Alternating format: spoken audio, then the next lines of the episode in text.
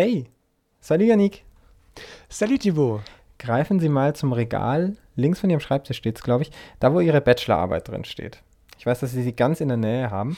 Ähm, wenn Sie da mal reinschauen und ganz zum Schluss blättern. Ja, Sekunde, Sekunde, Sekunde, Sekunde. Okay. Hier, ganz staubig. Also. Also ja, ganz zum Schluss blättern, sagte ich. Und Zum Schluss? ja, ich will nämlich wissen, wie viele Fußnoten haben Sie verwendet? Ist das jetzt, ist das, jetzt das äh, neue Hanne-Plug? Das guten, guten Plug für, für, für Hannebohns. Nee, darum geht es mir gar nicht. Es geht mir, es geht mir rein um die Zahl. 63. Oh, oh, oh. Habe ich gewonnen? 545. Sie oder wie? Ja, natürlich. Äh, Sie verarschen mich doch. Sie fragen sich wahrscheinlich, wie ich auf dieses tolle Partyspiel komme, äh, Fußnoten in Bachelorarbeit vergleichen. Also ich, ma ich, ich mache das häufiger, aber Sie habe ich noch nie gefragt. Aber ich wollte Sie jetzt unbedingt fragen, weil ich neulich nämlich Fußnoten gelesen habe.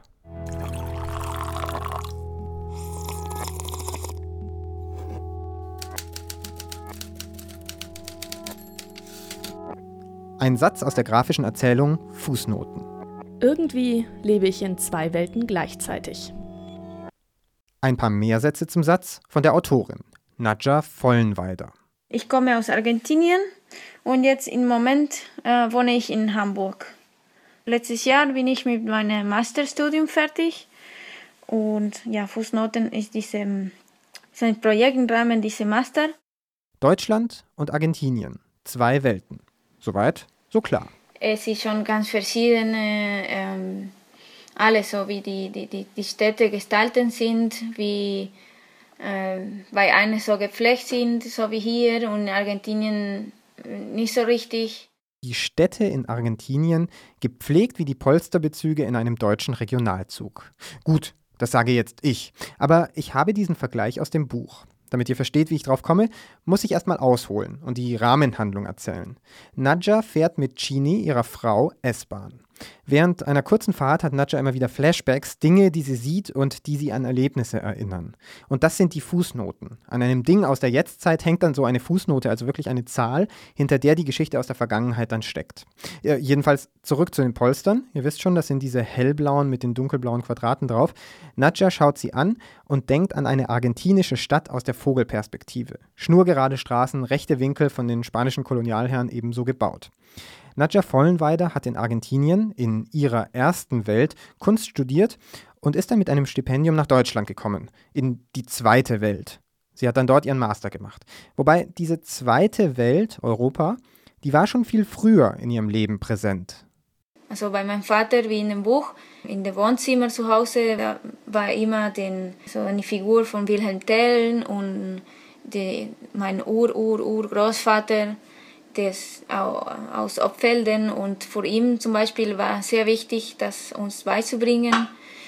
Dabei war auch im Keller so viele alte Postkarten und Sachen, die auf Deutsch waren und da, ich, also lesen konnte ich nicht. Aber ich fand es auch immer interessant, irgendwie diese Verbindung. Und auch bei meiner Mutter, ihre Großmama kommt aus Spanien und die haben, die erzählen immer Sachen von, die ihre Großmutter gesagt hat über Spanien, wie die damals so gekommen sind und wie schwierig war, so in Argentinien so anzufangen, aber sind die trotzdem geblieben und diese als zweite Heimat oder äh, adoptiert. Ne? Und wie stolz danach ist meine Großmutter als Argentinierin zu sein und so Sachen ist, sind in der Familie einfach. Als sie dann in Deutschland lebte, googelte Nadja Vollenweider ihren Nachnamen und fand ein Buch, in dem ihr Auswanderer-Ur-Ur-Urgroßvater genannt wurde. Der ging übrigens als Schweizer Kolonialverwalter nach Argentinien. Über dieses Buch fand Nadja dann noch mehr Verwandte und baute den Kontakt auf. Fußnoten erzählt Vollenweiders Familiengeschichte. Aber nicht nur. Hinter einer Fußnote steckt ein Mini-Ausschnitt aus dem Flüchtlingschaos und der freiwilligen Hilfe für Geflüchtete in Deutschland heute.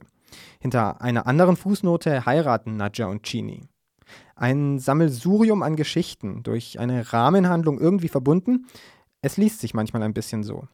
Aber es gibt schon ein Oberthema. Migration. Wie Menschen ihr Land verlassen, wie sie ankommen oder eben Schwierigkeiten haben, anzukommen. Ich fand es so um, irgendwie einfacher, über dieses Thema mit etwas Bekanntes zu, zu anfangen oder zu zeichnen. Also von meiner eigenen, eigenen Erfahrung her und wie es war damals, wie ist es heute, ob es anders ist. Und deswegen kam es auch so diese, die Flüchtlingskrise dabei. Und warum habe ich mich an meine Vorfahren erinnert? Irgendwie lebe ich in zwei Welten gleichzeitig. Bueno, nach drei Jahren hier in Deutschland, irgendwie ist Argentinien nicht so nah. Und dann langsam äh, fange ich so Fuß hier in Deutschland zu fassen. So sagt man so? Ja, hier Fuß zu fassen. Und das heißt irgendwie, weil man am Anfang weiß man nicht, ob man bleibt oder nicht. Und so, es ist irgendwie immer so unsicher. Und jetzt ähm, würde ich gerne schon eine Weile bleiben. Und deswegen ist es langsam so Argentinien mir so ein bisschen entfernter als vorher. Irgendwie lebe ich in zwei Welten gleichzeitig. Irgendwie lebe ich in zwei Welten gleichzeitig.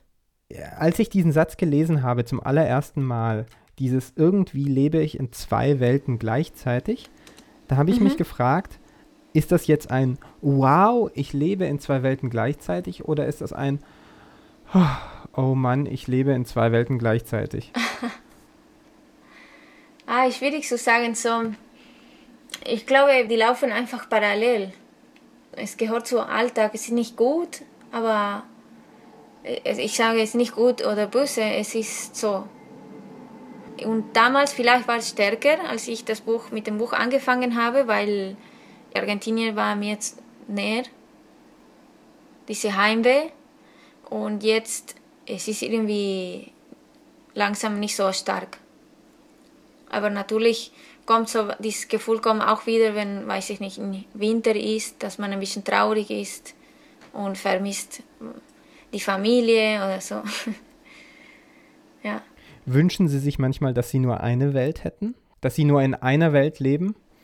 Manchmal träume ich davon. Manchmal träume ich, dass ich hier bin und mache eine Tour auf und dann äh, sehe ich meine Eltern oder irgendjemand aus Argentinien in den gleichen Ort, da weil es unmöglich ist. Aber ja, in Träumen passiert schon. Die zwei Welten, das ist was, was Sie kennen, oder? Die zwei Welten, ja, also wer kennt das nicht, ne? Also es gibt ja diese äh, Theorie von den Paralleluniversen. Ich bin ja ein Riesenfan Don, von Donnie Darko, der auch äh, dieser Film, ähm, ich weiß nicht, ob Sie den kennen, mit diesen ganzen, mit den Wurmlöchern und dann ist man, also es gibt ja Theorien zu dem Film, die besagen, Star dass Trek? es mehrere Ebenen gibt. Genau, Star Trek ist auch so ein Beispiel, dass sozusagen es mehrere Geschichten in einem Film verarbeitet werden. Aber das Problem bei diesen Filmen ist ja auch, dass Gleichzeitigkeit in einem linear abspielenden Film gar nicht gezeigt werden kann. Das bedeutet für den Zuschauer, dass er sich immer in der Frage stellen, also die, die, ich wünsche mir gerade ein paralleles Popfeuilleton-Universum, in dem äh, es ein bisschen schneller und Nein, ein bisschen verständlicher zugeht. Ich dachte, ich dachte, ich dachte wir, wir bilden uns auch hier so ein bisschen. Es ist nicht immer dieses Larifari, Labermäßige ich dachte, das wär, würde Sie interessieren, ehrlich gesagt. Ja. Ähm, arbeiten Sie mal an Ihrer wissenschaftlichen Kompetenz, bitte. 63 Fußnoten oder wie viel das waren. Ich weiß nicht, ob Sie so qualifiziert sind, um mir. Hm, wenn wir jetzt schon über Zahlen reden, Janik, dann können Sie mir vielleicht sagen, wie viele Menschen uns unterstützen beim Popfeuilleton jede Woche. Ja, diese Woche sind es sechs, aber Sie wissen nicht, was in dem Paralleluniversum abgeht. Da sind es nämlich schon 600. Ah, okay, also Philipp Aaron Becker, Assata Frauhammer, Irmengard Fritsch, Imke Hamann, Josef Saller und Alice Valjerk sind unsere sechs. Aber die Aufgabe an alle anderen, die uns in diesem Universum hören, ist, schlagt das Paralleluniversum und werdet mehr als 600. Also los, los auf popfeuilleton.de-unterstützen mit UE gehen und da Förderer des Popfeuilletons werden, damit wir diese Deppen in diesem blöden Paralleluniversum schlagen wir leben hier im besten Paralleluniversum von allen Paralleluniversen. Zeigt das bitte. Wir hören uns nächste Woche wieder und bis dahin gilt wie immer eine einzige Maxime: niemals, niemals locker lassen. Ciao. Tschö.